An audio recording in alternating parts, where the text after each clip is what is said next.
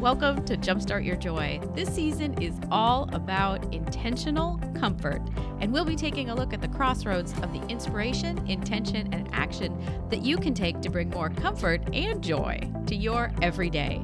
This is your host, Paula Jenkins. Welcome to episode 305 here on Jumpstart Your Joy. This week on the show, as we sit in the middle of this week in between Christmas and New Year's, I thought it'd be fun to look back on a conversation from a few years back with Jonni Pollard. And the topic of this episode is going to be all about how to awaken to the truth of who you are. And the reason I want to pull this one back in now is because I feel like it ties so closely to the episode from last week, 304, where I talked about how to further the connection with yourself by looking at the wisdom that is found in Priya Parker's book, The Art of Gathering. And Jonni's thoughts on all of this and awakening to the truth of who you are, I feel like ties in so solidly with that and with how to build more intentional comfort in your days. So, we're going to go over the four golden insights, which are the pillars of his work. And I think you're really going to like this conversation. So, one of the things that I'm so excited for January is there's such a great lineup of guests that have been reaching out and wanting to get on the show. And it's always such a treat to see who comes through. And so, for January, I'm just going to give you the sneak peek now because I have Signe Myers Hovum, and she is the author of The Space in Between, an empath's field guide. Now, I feel like probably a lot of us are empaths in some way, and it is a skill that you can develop. She's also a spiritual counselor, and so it's really exciting to have this conversation with her. I can't wait to share it. And then I'll be doing a solo cast about liminal space, which I'm super excited about. William Peters is an expert on shared death experiences and the conversation that he and I had is so good that I wish I could share it early, but it's connected to his book that's coming out on the 18th of January, which is At Heaven's Door. And then this is such a treat right ahead of Valentine's Day. Gary John Bishop, who is the author of Unfuck Yourself, has written a book about relationships and he's pitched to come on. I cannot wait to have this conversation. And that's the lineup for January. So exciting. If you're new here and you want to find out more about the show because you love what you're hearing about Jonni and all these guests that are coming, be sure and go to the website at jumpstartyourjoy.com. While you're there on the homepage, you'll find the episode notes for this episode with Jonni. And if you'll hit that newsletter button right there in the middle of the homepage, then you'll also get notifications when these new episodes come out. If you're really excited about one of them, the link will come to you in your inbox. The other way, of course, to get those notifications, log into your favorite podcasting app, search for Jumpstart Your Joy, and hit the follow button. Then they'll just automatically get downloaded to your mobile device, and you can tune in each week when an episode comes out on Tuesday. The reason I'm so excited about bringing this conversation with Jonni back on is really this idea that he's going to share about the four golden insights, which is a part of his book, The Golden Sequence. And the four golden insights are life is sacred, love is our nature, wisdom is our power, and fulfillment is our purpose. I feel like these tie in so beautifully with how we find more intentional comfort because by getting to know ourselves and awakening to the truth of who we are, of course, sets the stage for how do we find comfort in our lives? How do we become comfortable with ourselves?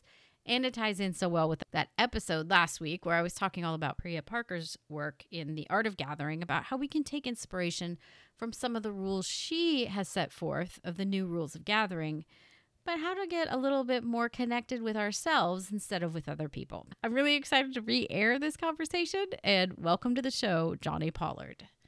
First question I ask everybody is What did you love most as a child or in school? What were your earliest sparks of joy? I think my earliest sparks of joy definitely playing with kids I really loved. I loved games that there was a, a, a sense of progress and evolving and advancing. We used to, you know, play games where we'd line up the, the bench seats that we'd all sit at lunch mm-hmm. on and jump over them. And I remember in the mornings we used to play this, you know, as we got older and taller, we were able to jump more seats. And I remember it went on for years in primary school with this thing how many benches could you jump? Mm-hmm. And it was just such a fun thing because we are all pushing each other to get that little bit further. It was exciting and there was a, a beautiful sort of bond in the group of the, the boys that were, that were doing it. So I've got very fond memories of things like that. Mm-hmm. I used to mm-hmm. love skate skateboarding and riding my bike and jumping off things and you know so anything that was kind of exciting and and that that felt like I was advancing and progressing in capability uh, used to always really light me up. I like that a lot because eh, it's it's interesting that there's the the connection and the excitement.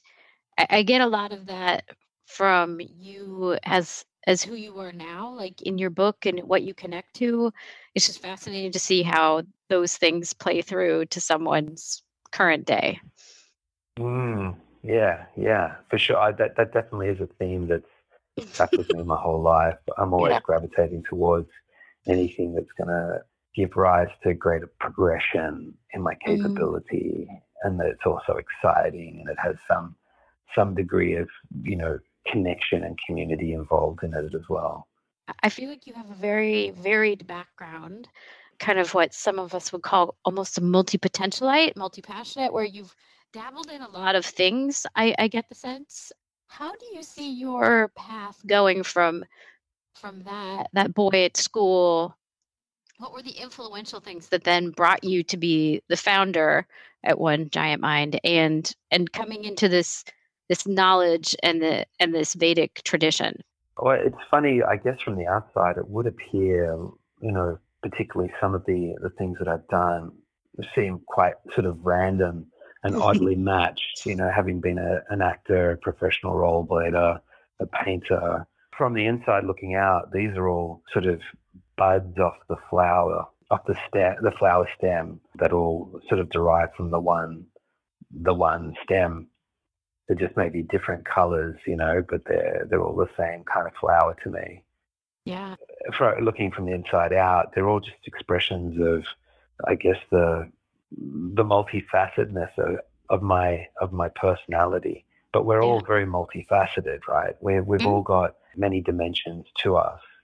And I was just one of those people that was very insistent on being expressive of all of those and probably sometimes simultaneously. And I mean, I guess that's how I would probably characterize myself um, yeah. growing up as somebody that was just relentless in self-expression and you know just doing what I absolutely loved and and really you know diving into everything that I that I did and giving all of myself to that all all of the different things that I've done in my life all sort of amounted to gaining deeper insight into who I am, what I love, what my capability is.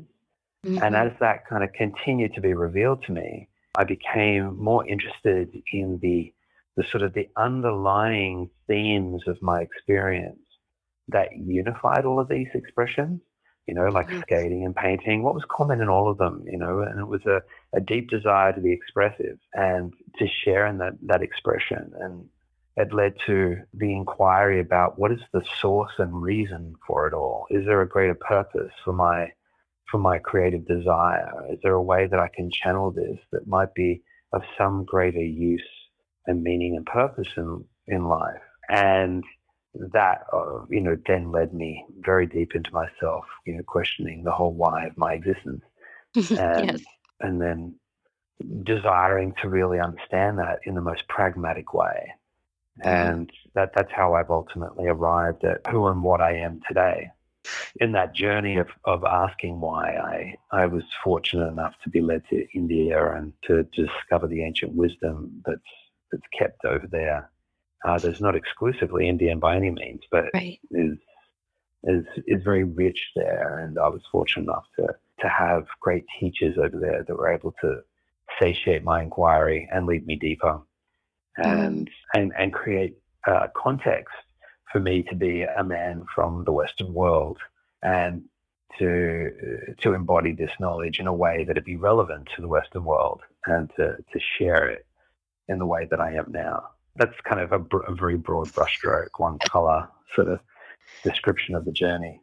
Yeah, I think that's especially helpful because we have a lot of people on the show that do have a multitude of interests and I I like the context that you have given because I think it's it's maybe even a little different than anything anyone else has said thus far in four years. But like that, it's mm-hmm. really that, and, and I think it's a truth that like it's that deeper inquiry about who am I and what am I here to do. And so all these things, yeah, to an outsider would look like maybe there's not a connection. But then the other exciting thing is, of course, there's always there's a daisy chain that connects all of them for the person who's seeing it from the inside out, which I think yeah. is, is, interesting as well. It's just society wants us to be, oh, you're a doctor or a lawyer or whatever, right? And then when we see these outcroppings of interests in a different way, it's it seems unusual. Uh, yeah, totally. And this is, this brings up a really interesting point because you know from the outside looking in, you know, you we are looking at a filter uh, through a filter that is needing us to compartmentalize each other in order to understand and contextualize each other relative to social standards. In that respect, we're always defining ourselves by what we do and not why we do it and how we do it. And I was, and this is why I was always at odds with the world uh, growing up, because I was all about the why and specifically the how. And for me, there was a commonality in absolutely everything that I did, which was it was a gateway for me to understand myself more. Whether it was me, you know, throwing myself off a off a ramp, you know, skating and, mm-hmm. and trying to land a, a double flip, uh, you know, in a very small space or something. The challenge of that was revealing to me, you know, who who I am and and my, what my capability is to, you know, set a challenge and to en- engage with the constraints, and then to to meet the challenge and be, you know, successfully execute the the trick and in doing so gave myself enormous levels of fulfillment and um, confidence in my ability to, to pose a challenge, meet the challenge, engage with the challenge creatively through trial and error, and arrive at uh, an insight of the way to, to actually succeed. Mm-hmm. And I, I, would apply that same principle to my painting. You know, as, a, as an oil painter, uh, having an image inside of my mind about what it was I wanted to produce with having no real technical understanding of how to how to achieve that and then just applying myself until I discovered how to create the effect. Again, mm-hmm. I, cor- I, I correlate doing a you know a double backflip off a ramp and you know trying to get a tone, a gradient of two contrasting colors to create a sense of three dimensionality on a canvas, mm-hmm. being one and the same thing you know, because my why was to discover capability and to be expressive of something that was deep inside of me. And my how was persistence, patience, um, led by curiosity and inquiry. But again, was underlined or driven by a creative desire, which is essentially what we are as human beings. Right. We're, we're knowing creatures that are driven by an impulse of creative intelligence to be expressive of ourselves. Mm-hmm. And this is the underlying sort of tenet of, of the teaching and that's contained in the Golden Sequence, my, my, my latest book. Mm-hmm. And I always start off with any of my teachings by defining our humanity th- through this lens is that who and what we are essentially are creative beings that are governed by this desire to be expressive. And when we are connected to that, we have within us all that we require in order to understand who we are, what we are, and not only that, to connect to a deep sense of meaning and purpose in our lives, be expressive of that, fulfill that, and therefore experience profound levels of fulfillment because we're in a constant state of progressing and growing our understanding of who we are and what our place is in the world. Yes. And that's the, the, the, sort of the foundational reason for my being, you know, and that's that's always been prevalent right at a very early age. Mm-hmm. And the reason why I found it challenging fitting into the world was because I was asked to define myself by what I was doing, not mm-hmm. why I was doing it or how I was doing it. The what was kind of like a, a tertiary thought. It didn't matter what I did. It was, you know, it was what was the reason for it and what was I getting out of it. Yeah. And yeah, so it's an interesting thing you bring out.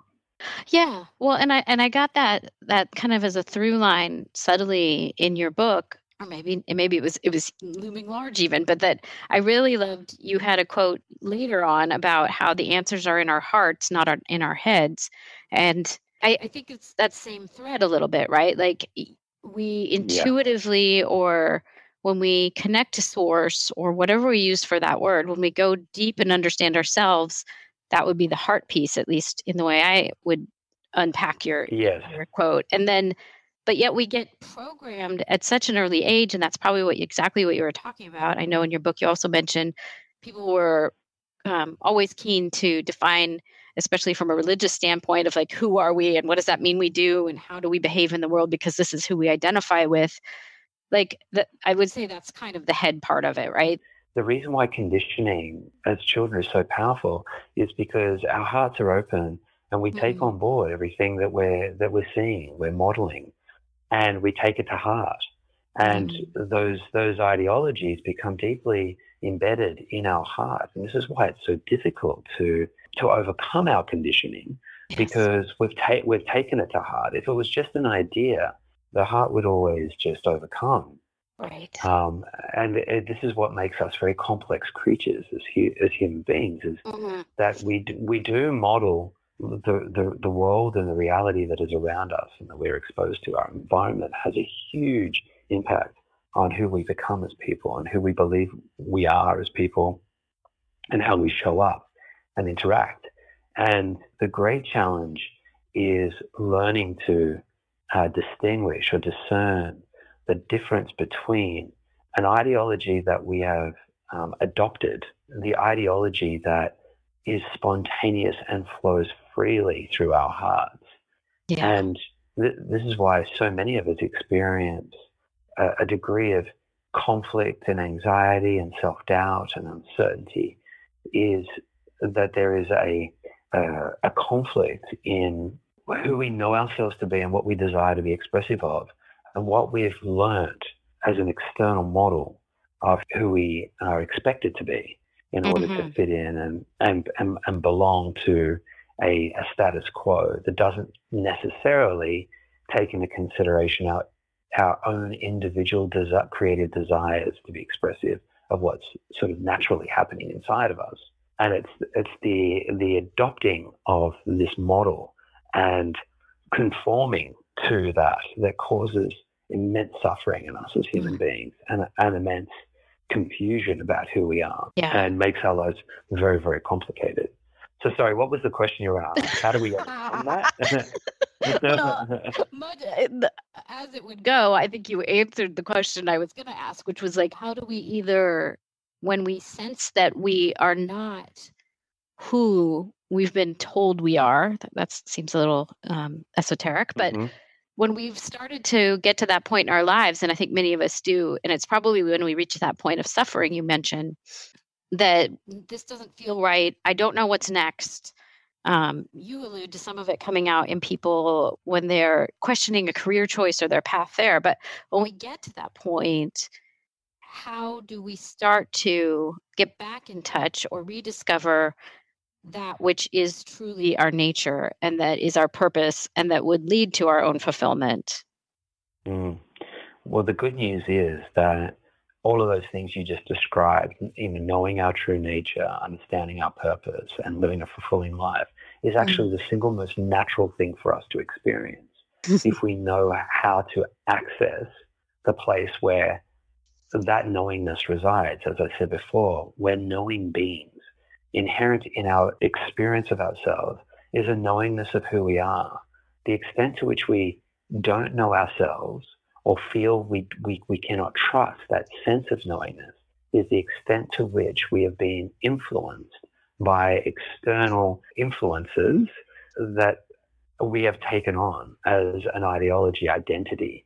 The, the great challenge that we have is dissolving that externally referenced identity and surrendering to a deeper sense of who we are, which I describe as that knowingness. Mm-hmm. And I, and cultivating a relationship with that sense. Now, this is this is what the the book The Golden Sequence concerns itself with entirely. The mm-hmm. process of of reestablishing the truth of who we are, reclaiming our humanity is the tagline. You know, Yeah. each of us are, as human beings are defined as kn- knowing beings, know meaning that we, we have a deep sense of who we are, what we are, and what our purpose is. And if we can allow ourselves to make committing to that sense a priority, then what naturally occurs is we become acquired by that knowingness. It's like a, a, a, a spontaneous defragging of the of the of the program, if you like, or the conditioning. The Mhm. more we expose ourselves to that knowingness, it becomes stimulated and enlivened, and it generates a force within us that swells in the heart. You, described a sense of know, uh, uh, intuition flowing from our heart as opposed to our head. Mhm. We have, as beings, a, a feeling center that we can sort of point to in our chest. In that sensation is a strong sense of certainty about what's happening in this present moment, what our place is in this present moment, and the most appropriate response to the present moment, whatever it is that we're interacting with, that gives rise to the highest level of expression of what we are as humans.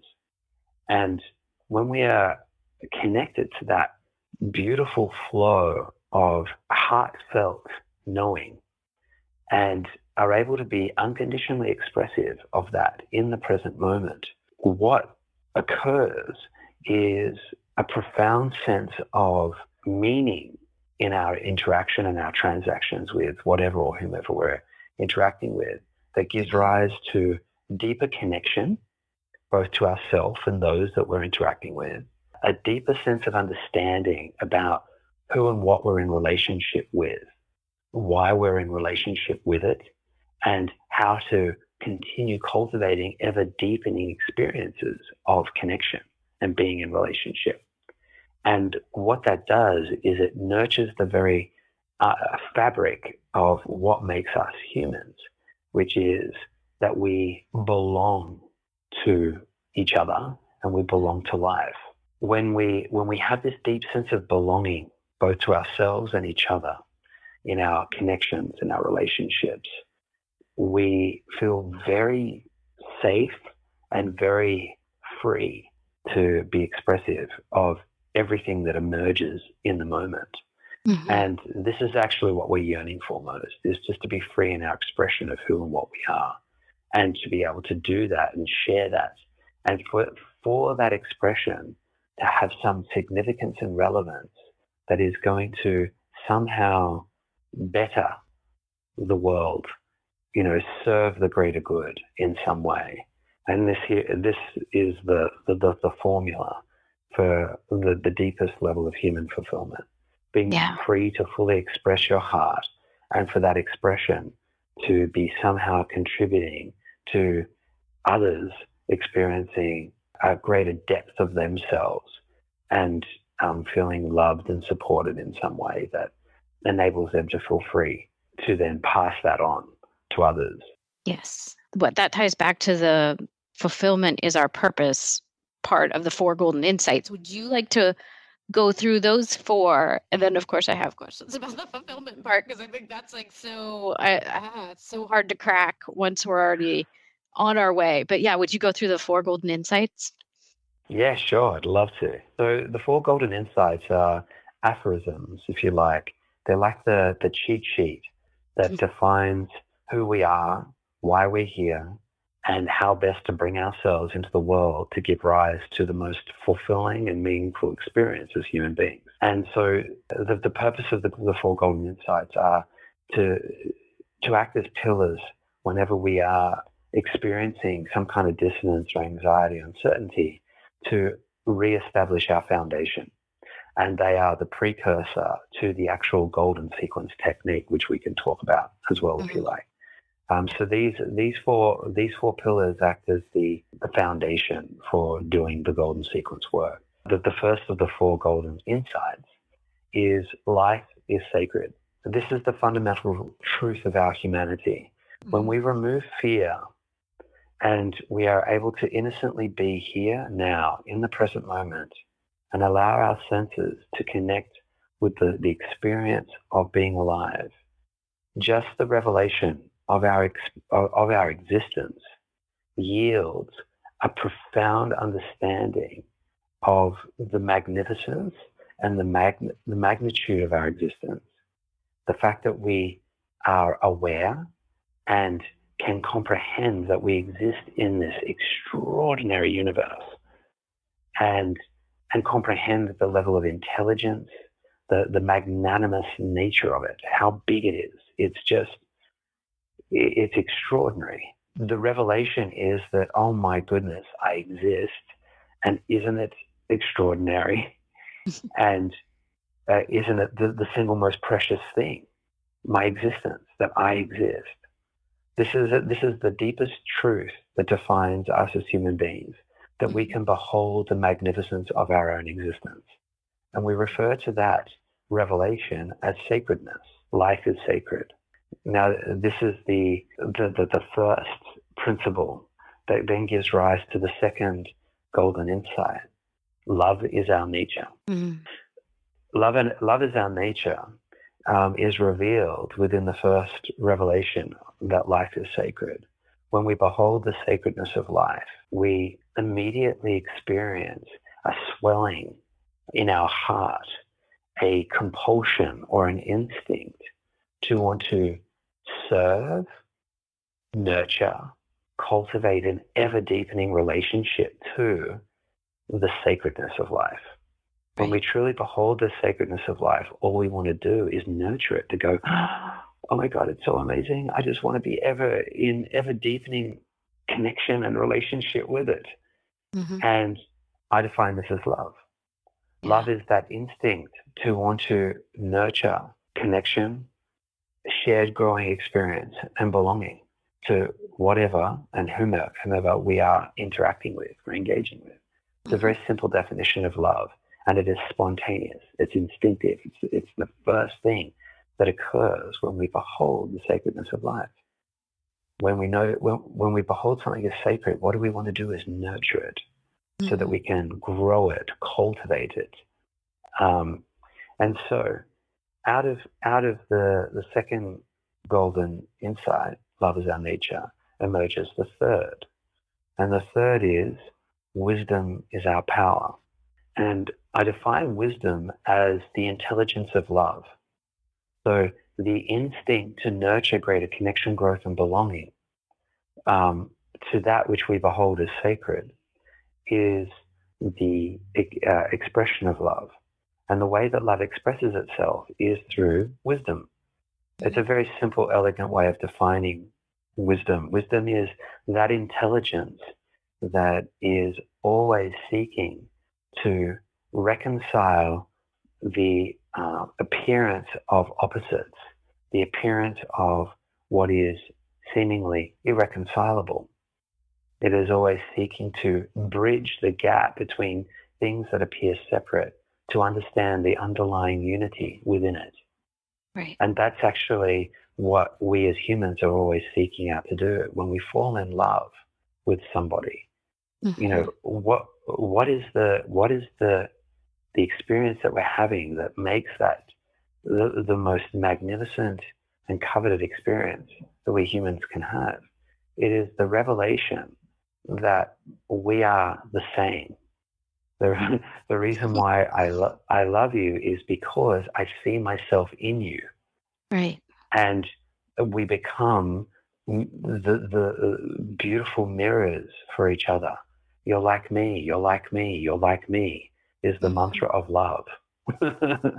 yeah. And and really, when we fall in love, what we're really falling in love with is ourself, right. and which is a be- which is a beautiful thing because you know when we when we go deeper into the esoteric nature of our humanity, you know what we what we recognize is that we share a universal nature. We are universally characteristically uh, unified. You know, we are all the same in terms of what fulfills us, what lights us up, what what brings us the greatest joy is essentially the same thing. And we, by our very nature, are, are defined at our deepest and truest level when we are sharing in that universal nature.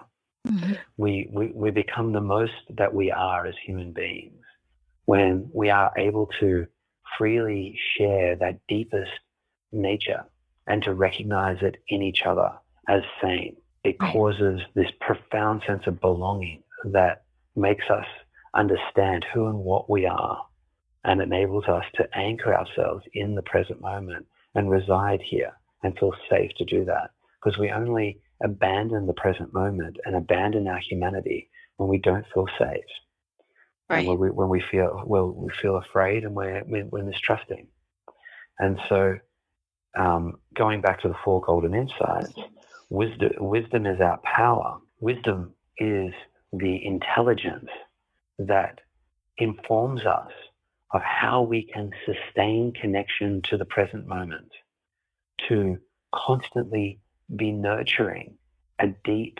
heartfelt, loving connection with whatever and whomever we are engaging with, irrespective of whether they see the world the way we see it. To still have the power, the immense power to create a unity experience, a connection with somebody or something that is so insistent on defining themselves as being different. this is power. And when we look at all the world's problems right now, it is the, the insistence on defining what makes us different, separate from each other, mm-hmm. rather than what unifies us, what we share in, that reminds us of our responsibility of belonging to each other. Right. It's the ignorance of our responsibility of belonging that is creating all of the problems. If we abandoned all the things that we were so attached to that define us as being separate and different from each other, if we could just let go of that for a moment and put our attention on what it is that unifies us as humans, it would immediately awaken the deepest sense of responsibility to nurture belonging. And we would start moving in the direction of resolving our differences, reconciling our differences, so that we could coexist symbiotically, which is to say, coexist with a, a, a sense of responsibility for that transaction to always be mutually beneficial. And, and this is what I describe as uh, wisdom. Wisdom is that mm-hmm. power to always be generating mutually beneficial dynamics that the, the truth of who we are is always highlighted, that we are interconnected, we share a universal nature, and our highest experience is gained when we are always cognizant of our responsibility to be serving each other and to be nurturing each other.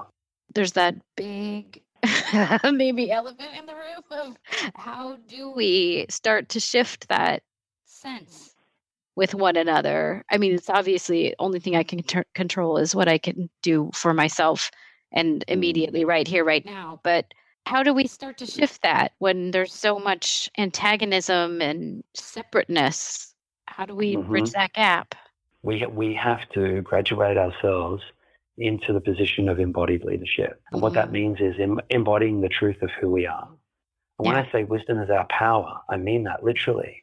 When we embody love and and be expressive of it through wisdom, mm-hmm. we become powerful. And right. what does power mean? The ability to influence the environment around us. When yep. when somebody is truly embodied in love, their presence becomes this force of influence that elevates everyone and everything that steps into its event horizon mm-hmm. and causes it to rise in its expression. Yeah. And so true, true power is the ability to, even in silence, in your presence, elevate everyone and everything that is within proximity of you. And this is the very nature of our humanity is that we are always influencing each other.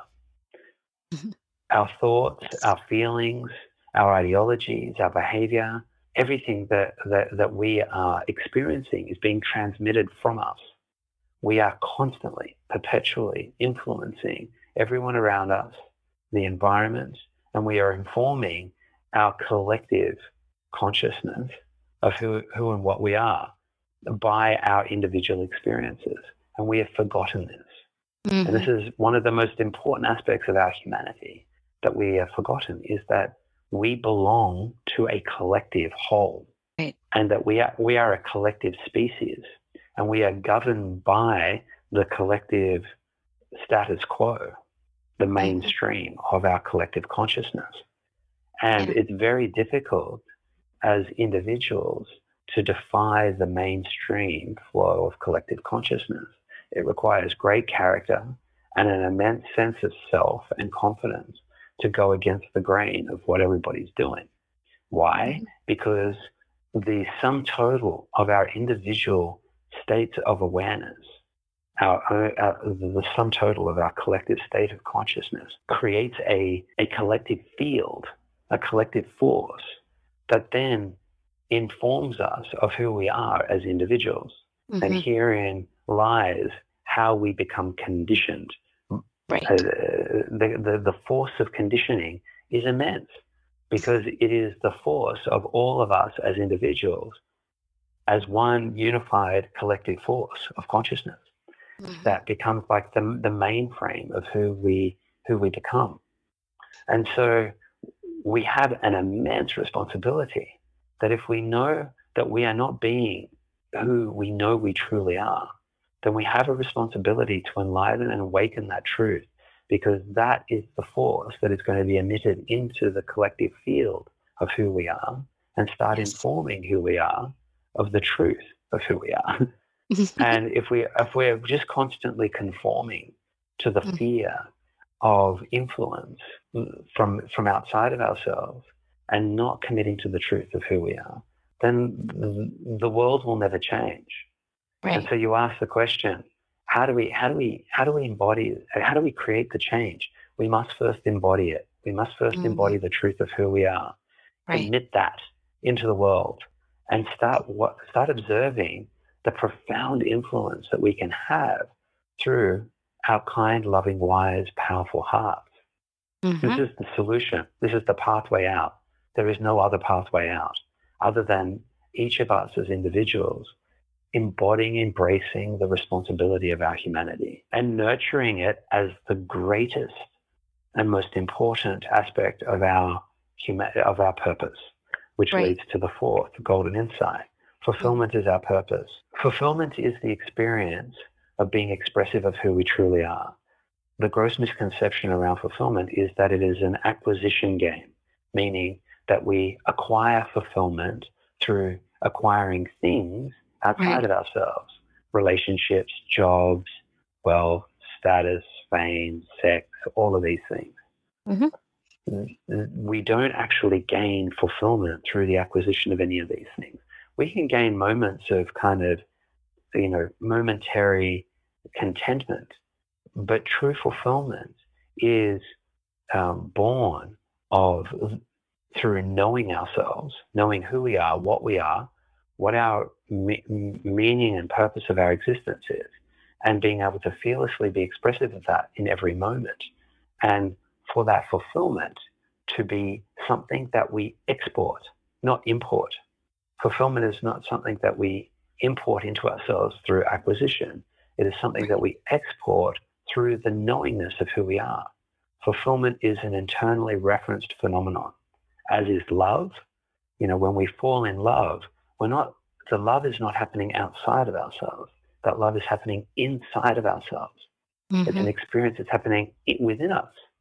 And so fulfillment is happening within us and it is generated from within us.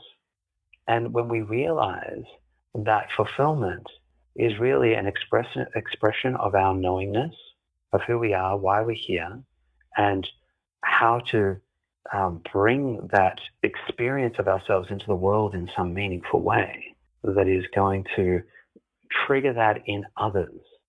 Mm-hmm. When we when we realize that we can do that and we make that our purpose, then we have found the formula for the most enriching and powerful life available to us.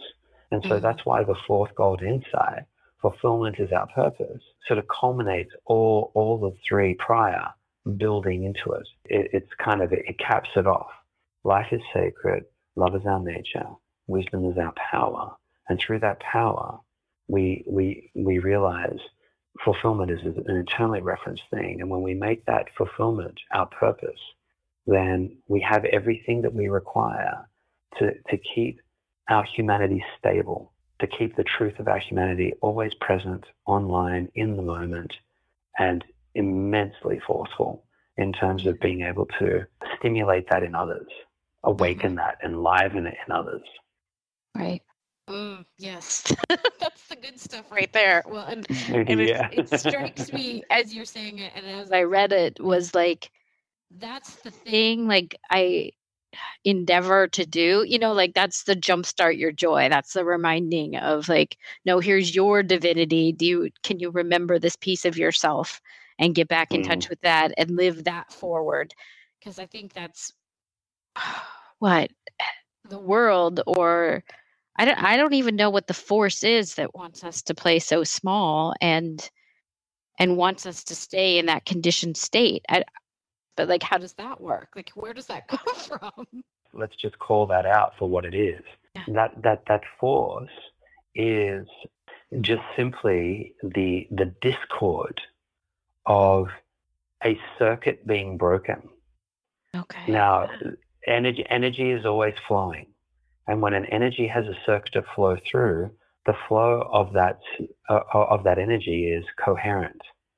There's no resistance, and so it, the, the, with with zero resistance, the energy can flow coherently. We break Mhm. that circuit, and the channel for that energy to flow through is no longer there, and so it gets dispersed chaotically, incoherently, and that that d- the dispersing or the distribution of that energy without a clear channel starts to create a, a resonance of dissonance, Mm, if you like. yeah. And look, if you think about the human heart Mhm. and our sense of awareness of ourself, when we put the fact that we can put our attention in, on our heart and connect with the feelings there, Mhm. If if we're experiencing anxiety, it means that there is some circuit in our heart that is not connected to allow the flow, the truth of who we are, which is that we are immensely powerful, creatively intelligent, and in and and capable of meeting any challenge and demand that life throws at us in the present moment to mm-hmm. transform that experience into something that is evolutionary, something that is progressive for us, something that is going to inform us of our ability to progressively move from one version of ourselves and iterate into the next and into the next and into the next, because that's all that's happening. And when, when we forget that, a circuit is broken and Right. there is a, a dissonance that is created. And that dissonance we call fear. Fear is Mm, just the disconnection from the truth of our capability. It is a, a epiphenomenon, a secondary effect of the circuitry of connection to our humanity being broken. And mhm. so when we reconnect the circuitry, when we uh, sit with ourselves, and we'll talk about this because that's what the golden sequence is it's technology for reconnecting the circuitry. yeah. So when we experience fear, that dissonance causes a, a, a physiological effect which says that there is danger. We have lost connection to our, our sense of capability. We have lost connection to our sense of knowingness. We don't know where we are. Therefore, we are vulnerable and Yes. susceptible to a threat. And what we need to do is be ever vigilant and on guard for danger. And so what we do is we, we abandon the intelligence of love and the Mhm. present moment, and we replace it for a hyper strategic defensive worldview that is always forward looking, always looking into the future to try and preempt a, a threat that is almost always imagined. Right. It's not even real.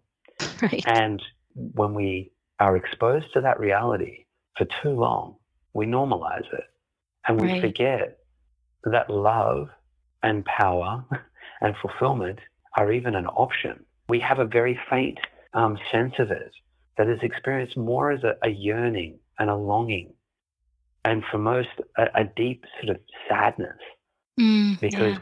our so, our souls mourn the disconnection when we are di- when we are disconnected and we are not Yeah. fully expressive of our humanity. Our souls it, it, it grieves, and Mhm. if you feel if you're somebody listening to this and you feel this deep sadness, you don't know why. It's it's that it's the Right. soul grieving, and Yeah. what what you need to do now is start tending to that sadness as you would a child in the corner of a of a cold dark room curled up in the corner crying Right. what would you do what would you do to that if you if you would saw a embrace child- that child. You would go to comfort them in some way. Yeah. our instinct is to go straight over there take a warm blanket you Mm, know yeah. turn, turn on turn on a warm light bring a pillow Mhm. hold them and go hey what's going on you Yeah. okay We're You connected. okay? I, I'm you're here now. Yeah. Yeah, and this is what we need to do. We need to we need to parent our souls. We need Yeah. to go over and give ourselves a bigger old hug and hold on to ourselves. Hmm. Allow our process of establishing trust because initially that child is probably going to reject you. Might push you Right. away initially. Because it's you? been a Why while. It doesn't know you. It's Yeah. it's still scared and confused. Yes. Yeah, exactly, exactly. We can we can reject ourselves. We can reject our own love. You know, we go to Mhm. give ourselves self love, and we can tell ourselves we can say all kinds of mean things to ourselves when we try to give ourselves love, and Yeah. it can it can hurt. It can actually hurt giving ourselves love. You know, Yes. why have you rejected me? Why have you rejected me? This is and this is so primal to us, by the way. Mm, It really And- is. and- yeah. and we, we need to learn how to sit to, to, to be the adult in this dynamic and despite the fact that we reject ourselves and, Mhm. and push ourselves away to stay and to continue holding holding tightly and going Yes. no it's okay i'm here Okay. no it's okay i'm here Yeah.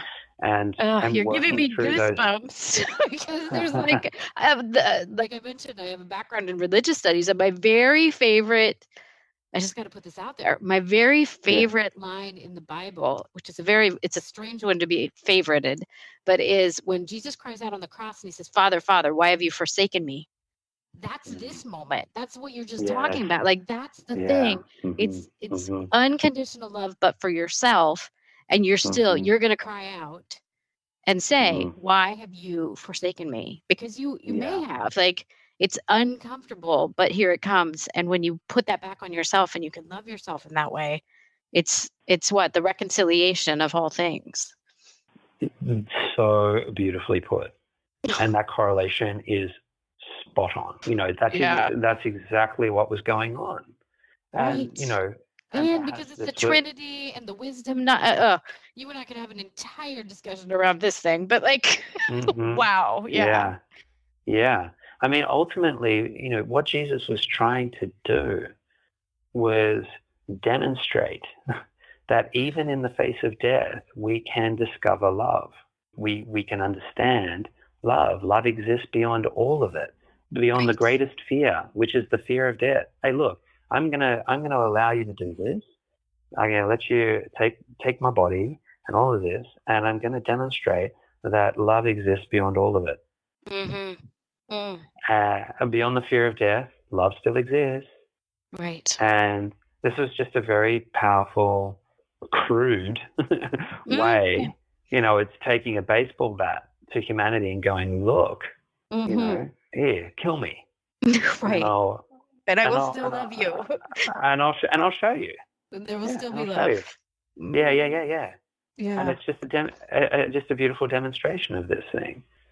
And, and what gets misconstrued, I believe, in, in the teaching of Jesus is that, you know, only he was able to do that. And if mm-hmm. that's how you interpret it, you've missed the point. Because what he was saying was, Right. hey, guys, look, we're all human. And look, you can do this.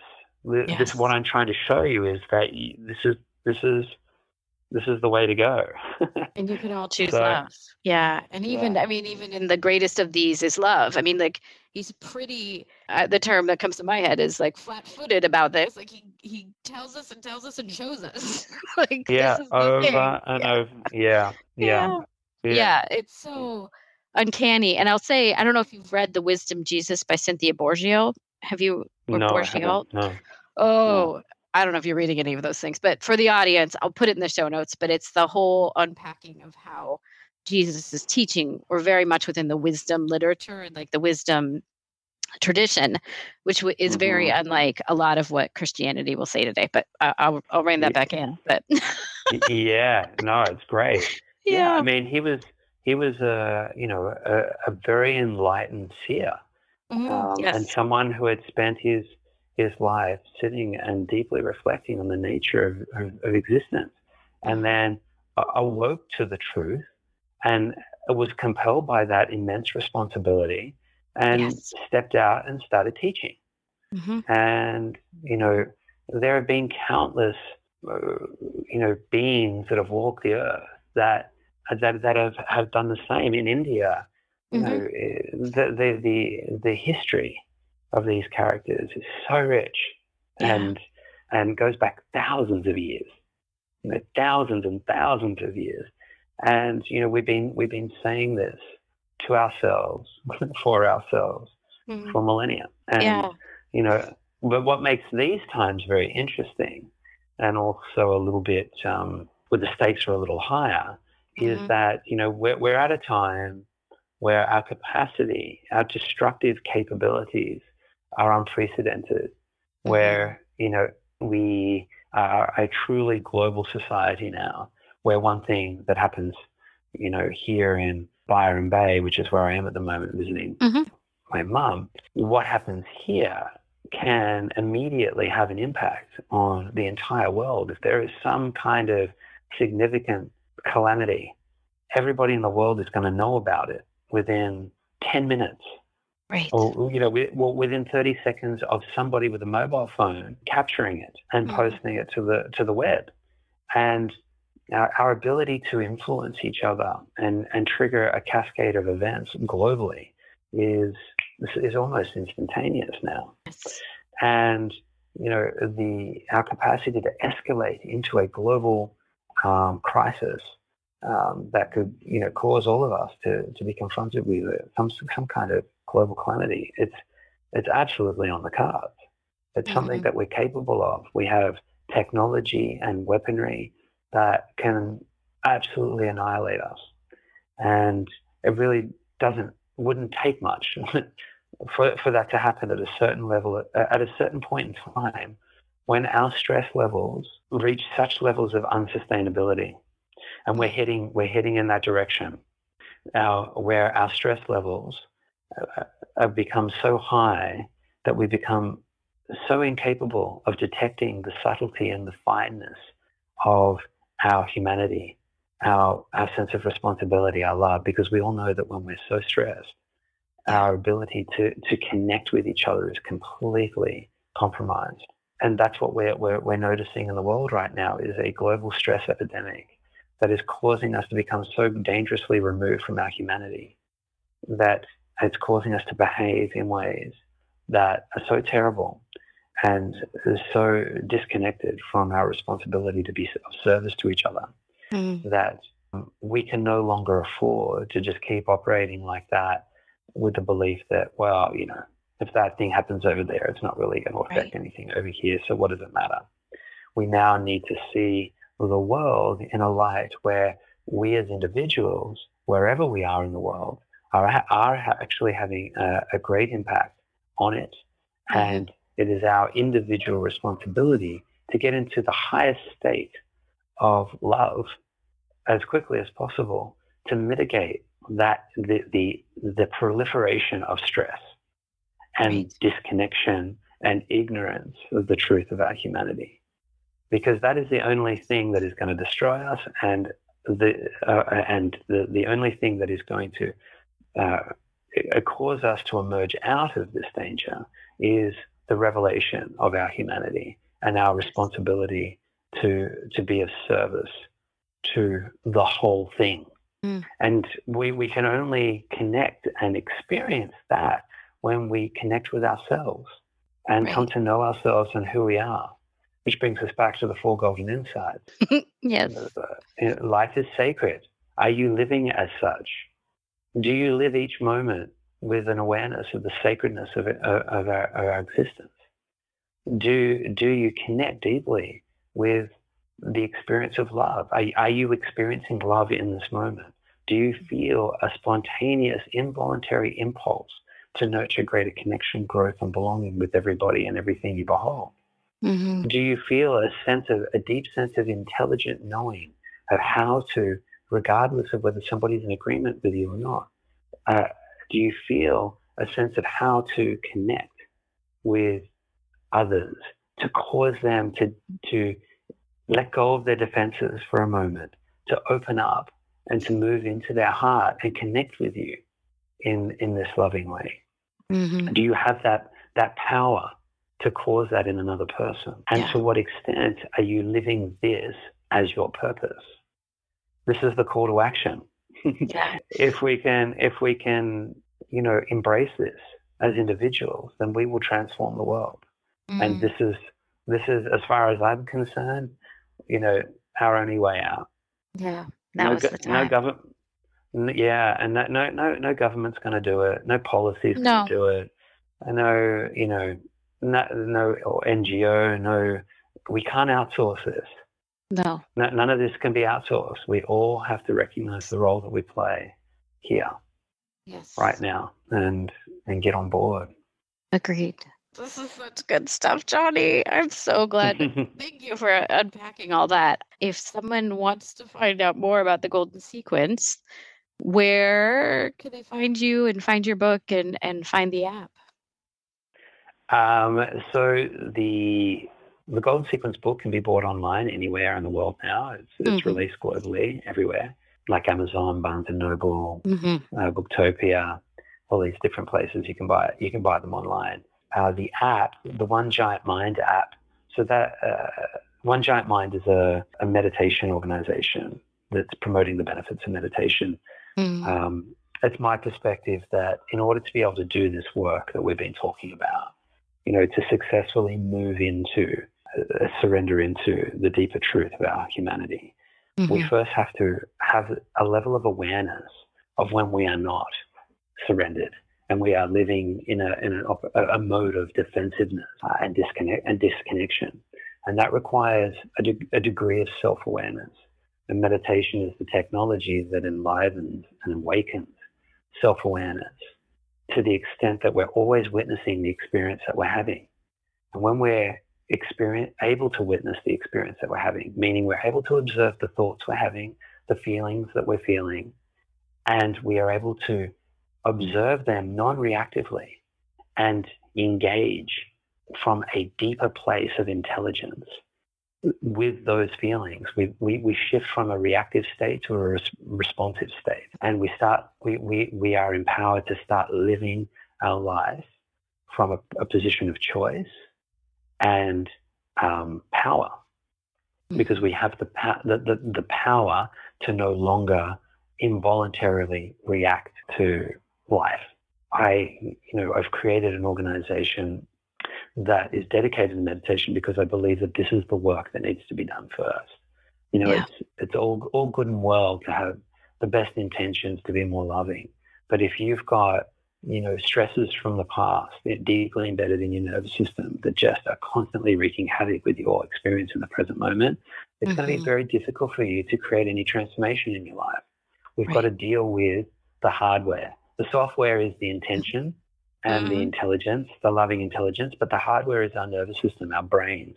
And we've got to we've we've got to actually run a virus scan through our hardware and actually upgrade our hardware, reconnect the broken circuits, and make sure that the operating system um, can really really hum on on this hard drive.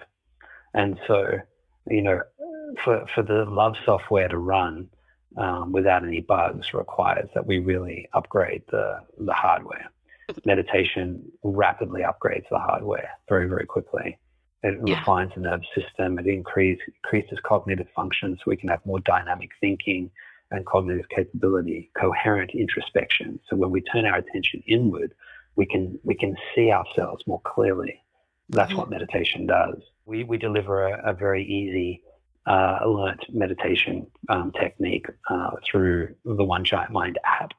It's a free Awesome. app. It's a Mhm. 12 step course, takes you on a, on, a, on a journey of learning it. And then you've got the 30 day challenge, which holds you accountable because after about 30 days, you're like, yeah, this thing's awesome. I'm not going to stop now. Uh, you, you may do stop. You, sometimes we can forget, um, but uh, it's there to support you. Yeah, I love meditation. The variation I learned was from a Franciscan nun, and it's centering prayer, but it can be completely non religious. And yeah, when I get into the practice of it, and I've led it before too, it's like the fear comes up of what what am I going to find? I mean, it is uh, kind of intimidating what to sit with oneself for a while, but I have found that it is truly amazing as to how you can kind of silence things and get back in tune with that connection of who you are and what it is that your purpose is here for sure. Mm, mm. Yeah. It, Yeah. it, it just amplifies amplifies what we are. Yeah. what we truly are. And we, Yeah. you know, we the only thing we have to fear is fear itself, and all we need to do to Yes. confront fear is look at it and feel it and see it for what it is, you know, Mhm. and and then we're free of it. So the last question that I ask everyone is what are three ways that you can think of to jumpstart joy in your life, in the world, or in other people's lives? Uh, the first way would be when you wake up every morning. The first thing you do, yeah, if you can, go outside and and uh, make visual contact with the sun. Mm, because what this does is it connects you to the the physical source of life on the planet and it makes you realize that you're existing in an extraordinary reality in a, on, on an extraordinary planet in an extraordinary universe and just for a moment connect with the reality that you know we are on a, a planet that is hurtling around the sun at 66,000 miles an hour then the sun is hurtling around the galaxy at 1.3 million miles an hour. The, you know, on this planet, despite the fact that we're moving so fast, it can seem very still, and that mm-hmm. there are, we're sharing the planet with billions and billions of species and life forms, and that it's all underlined by this extraordinary intelligence, and we are a part of that intelligence. So that's the first thing, just to connect mm-hmm. with that, that you belong to a world that you're a part of a universe. And that always sort of just sets the day right. The second thing I would recommend that you do after that is sit down and meditate. Set your day, your, set yourself up for success and your, for your day. The best way to do that is to not look at your phone, not look at emails, uh, not read the newspapers and the headlines.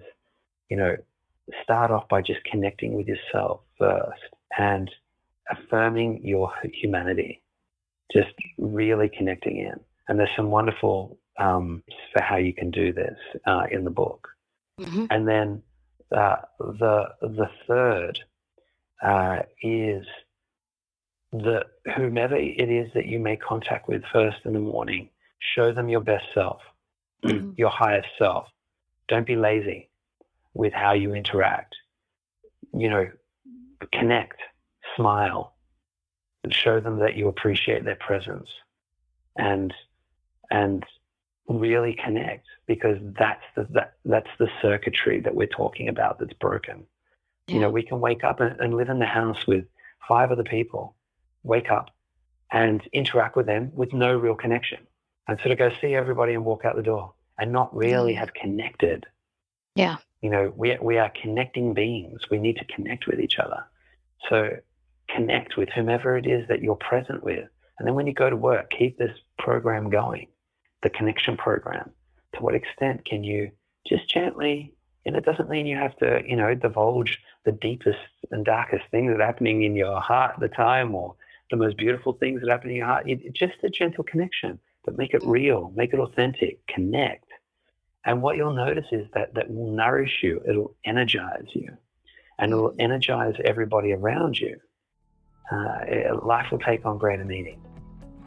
Thank you all for tuning in to this look back episode. I hope that you enjoyed this conversation that I had with Jonni and you could see kind of the the, the through lines here of how this fits in with this idea of intentional comfort. I think it's like he says, such a juicy chat. and it was so much fun to be able to re listen to this conversation while I'm getting it ready to, to share with you. If you want to find out more about this, about Jonni's book, about how you can get in touch with him, you can find everything you need to know at jumpstartyourjoy.com or just look in your episode notes in your podcasting app. Those things will be there for you. Just click through. You can purchase Jonni's book. It's a good one. I enjoyed reading it.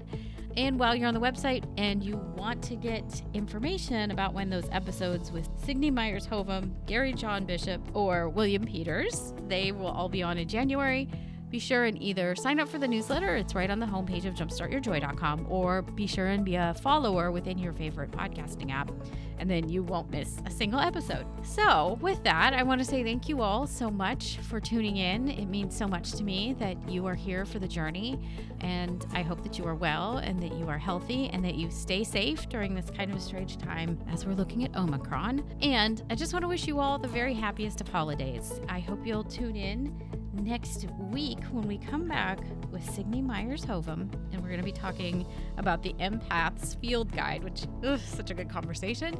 Until then, I hope that your days are filled with so much joy.